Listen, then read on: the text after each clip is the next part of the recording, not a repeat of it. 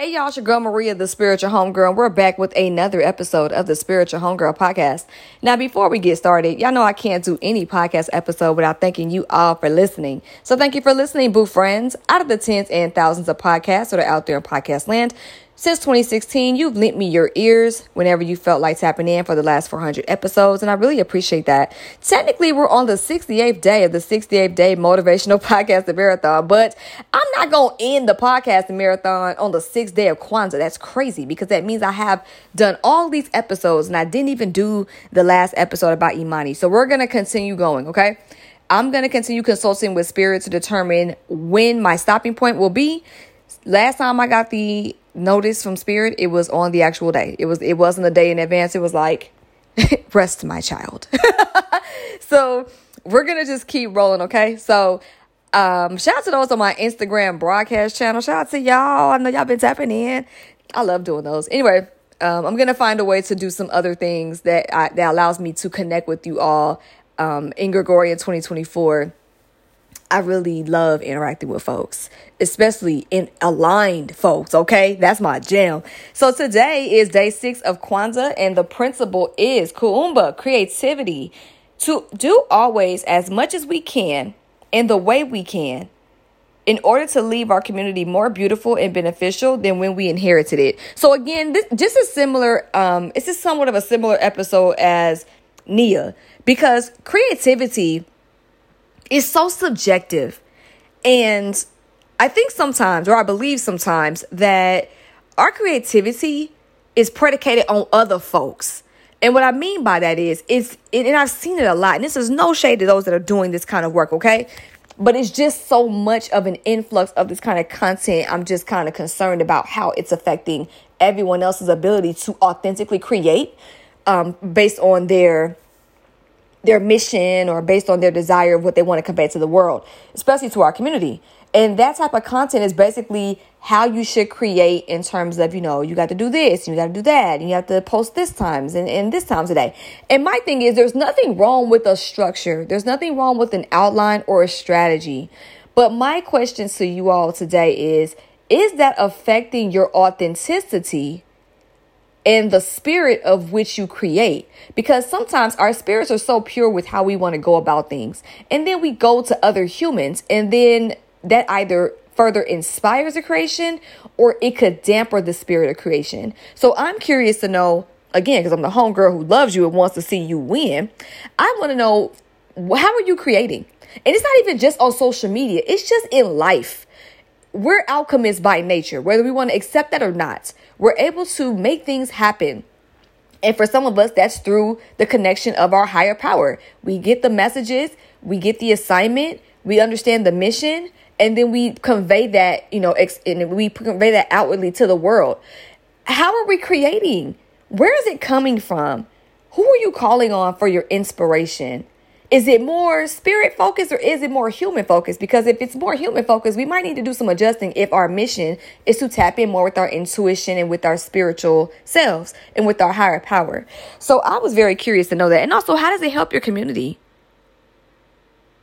Even how you create things for yourself. How does it help you?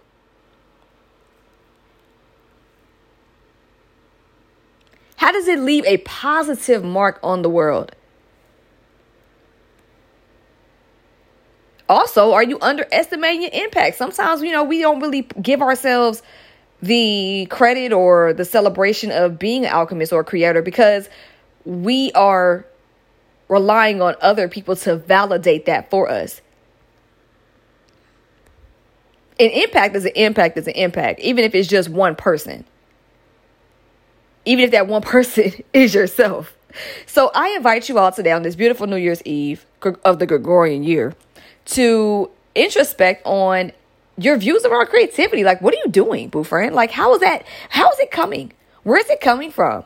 Are you acting on these things? Are you sitting on things? Is it serving you? Because to be honest, a lot of us are sitting on a lot of fly stuff. And and it's not even about us. Oh, let me go there. Yeah, let's go there.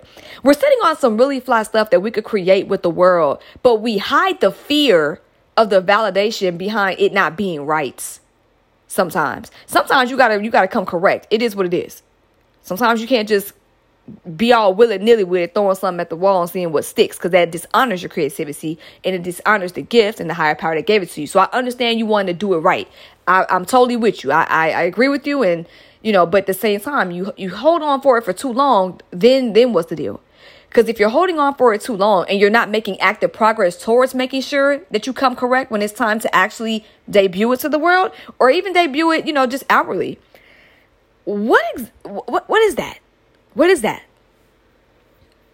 Is it really the spirit of wanting to make sure things are perfectly timed? Is it correct? Or is it perfectionism and fear?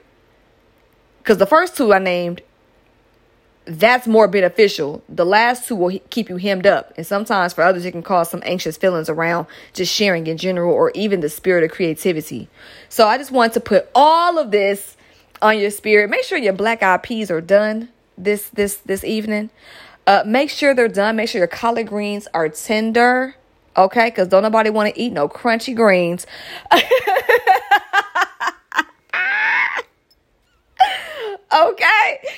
Look, I saw a meme yesterday that said everybody hollering about witchcraft or screaming about witchcraft, but all the black eyed peas sold out. You better, you better clock it.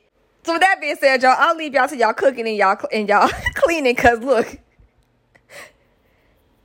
going into the new year with a dirty house, I don't know. Like again, like I said, it's certain things like you got to create your own experience.